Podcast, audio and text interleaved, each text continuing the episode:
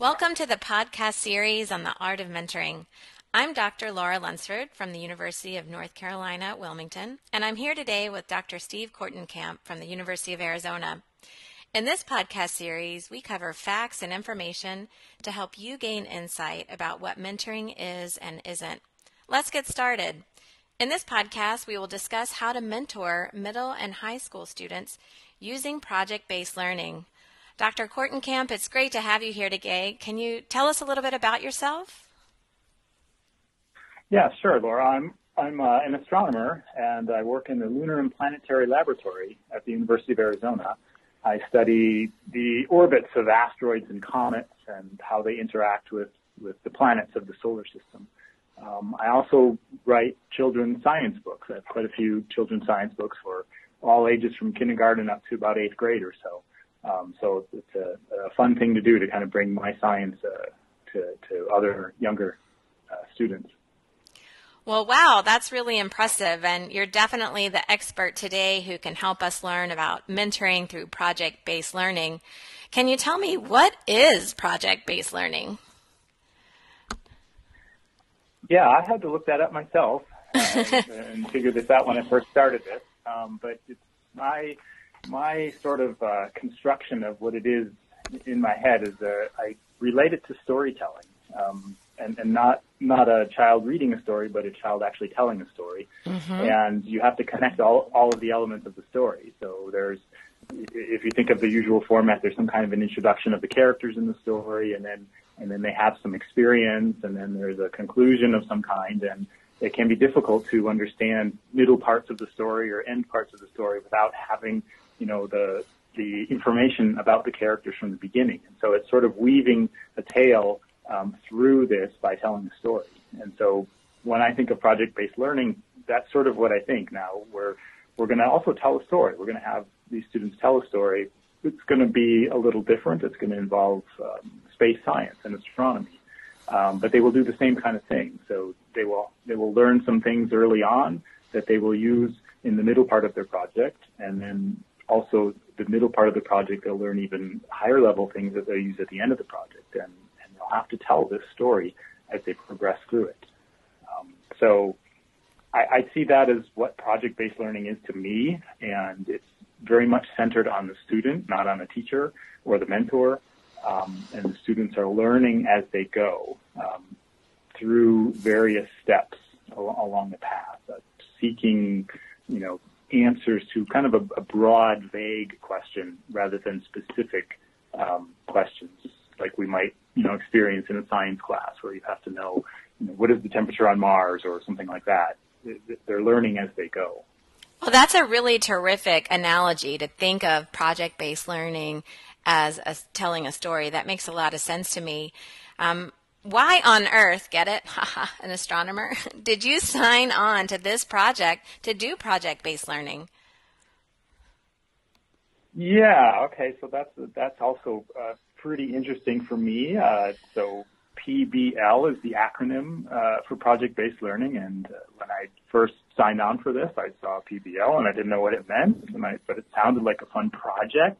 The working with students who are blind or visually impaired in some way, and so I just thought that would be a great time to do that. And in hindsight, I realized that I myself learn better through this project-based learning type thing. And this mm-hmm. is going to be a new experience for me, and I would have to weave my own story through this. And so at each step of the way, and we haven't even started working with the students yet, but I'm already partway through my own story here.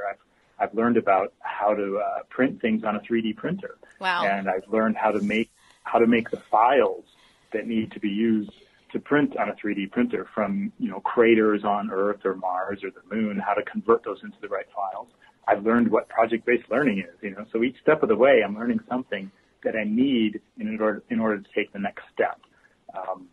And in addition to that, it's just, since I am a science teacher, I'm always looking for better, more effective ways of teaching my students. And I haven't had much experience with visually impaired students. I've had a little bit.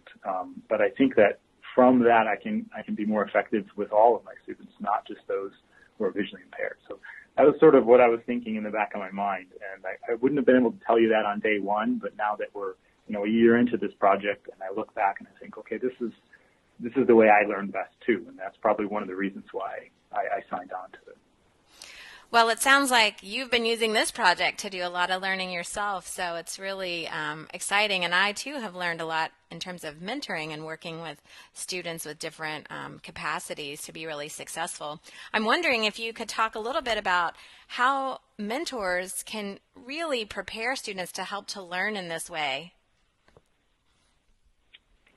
Yeah, okay. So I think the mentors, they need to recognize that this project-based learning is very much centered on the student, and that what the student will be experiencing as they work through the various components of these projects, that these are all connected in some way. And sometimes the connection is pretty subtle. We don't spell it out in the description that, okay, you'll need to know how to do this next week when you do this next part. It's very subtle. And so for some students, it may be too subtle. And so the mentors, I think, need to recognize that that's how these are designed, and that the connections maybe need to be spelled out a little bit, or maybe they need to ask questions of their students to see if they recognize the connections, and if they don't, kind of subtly push them in that direction. So things like measurements and some of the math that's involved, the first step, we're going to ask them to measure some things on these 3D models and then perform some calculations, which we don't call calculations, you know, but they'll have to put this into, use their experience in terms of, like, for instance, how fast do they walk, and then put that into context of the story about this impact crater. Then in the next section, we'll assume they know how to measure these things and how to do those kinds of calculations. So the question will be, you know, a step ahead of that already. So the mentor might say when they meet with them, so you realize how you did this project, this part of the project. You may want to remember that. You may need that next time, or keep in mind how you did that because it could come up again, or something like that. So recognize that these connections are there, and they may need to be emphasized a little bit if it's a little too subtle for the students. Well, that makes a lot of sense, and I think what you're saying is mentors really will benefit if they can remember it's centered on their mentee or student experience, and that part of their job is to understand the entire project so they could help ask great questions to help the mentees discover for themselves the connections to the next link. Have we got that right? Yeah, I think that's right. That's a good way of saying it, right? You summarize everything I said in just like 30 seconds. No, it's right, great. I'm wondering if you've worked a lot in science education, and I'm now pretty excited about craters just listening to you talk about it myself, especially a 3D printed one. But I expect that sometimes people might encounter some challenges, and particularly if they're not familiar on working with visually impaired students. Could you share a little bit about what challenges you think the mentors might encounter so they could be prepared for them? Yeah, and this is a part of the program that I'm also struggling with, and that is, how does a student who is blind or visually impaired, and particularly a younger student, you know, we're going to have 6th grade, 7th grade, 8th grade students here, and some of the challenges for them are just in the tactile experience that they have. All of them will be able to read in Braille, right, and they'll be able to use the internet, and they'll be technologically savvy. But in terms of using their fingers and their hands to gather the information out of the 3D model, I believe it works quite a bit different than someone who can see the model. So most of our mentors, most of our university mentors, will not be visually impaired, and they will have the 3D model in their hand, and they will be able to see almost instantaneously the whole picture, what it looks like, what are some of the really key critical characteristics of this. The visually impaired student is going to have to find those coming the other way. They're going to be sensing fine detail, and in their mind they're going to be constructing the big picture. They won't see it, you know, immediately. And so those mentors will see, for instance, Meteor Crater. It has an unusual shape to it that is very clear from looking at a picture or a 3D model. And that unusual shape will take these students, I think, quite a while to figure out. Mm-hmm. And that first component of it asks them questions about that shape. And so I think that's going to be the challenge for all of us, is to realize how does the image in the mind of a visually impaired student form as they're gathering, you know, this information. And it's the opposite of those of us that can see. We start with the big picture and then we look for little details. And a student who's blind starts the opposite direction. The little details build into the big picture. So I think that will be a challenge for all of us. Mm-hmm. What about challenges just in general in terms of helping to facilitate progress, or if students get frustrated? Do you have any advice about that? Yeah, I guess just from my experience working with many students over the last 10 years, when I first started teaching, I was very tempted to help too much. Someone would come and ask me a question, I tell them the answer, which is what they wanted. Mm-hmm. But maybe not necessarily the goal. And so there is a temptation to help too much too quickly, rather than, ask another question. They ask a question of you, ask a question of them to try to lead them to an answer. So that's one thing just with general teaching and tutoring and mentoring that I think we all need to be aware of. And another big one is realizing that these students, all students, they have a whole life outside of this project. Mm-hmm. Sometimes very full lives, and so this is not perhaps the main thing they have going on, and so you have to recognize that they might come a little bit unprepared occasionally, or their enthusiasm might not be there from week to week or month to month. It might ebb and flow just like ours does for different things, and so be on guard for that kind of thing and recognize it when you see it and try to work with it, get them a little more engaged in some way in the project. If you sense that, well, they're not quite as engaged this week as they were last week, I wonder what, maybe they had a bunch of exams at their own school or something like that, and they didn't have time to really get into this. So I think that would be a challenge too, just the changing level of enthusiasm and engagement over it. This is going to be a long project, and that will almost certainly, move up and down.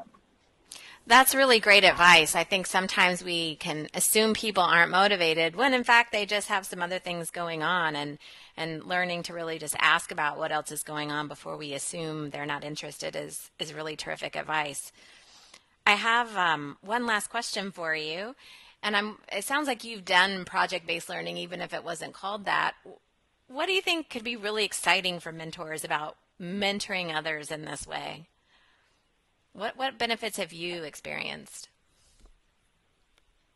Yeah, so the main benefits I get are at the end when I sort of see the reactions of the students, and it might sound a little corny, but a lot of times the university students that I have working in my class, they do some project like this, and I didn't realize before it was project-based learning, and I'm sure they didn't either.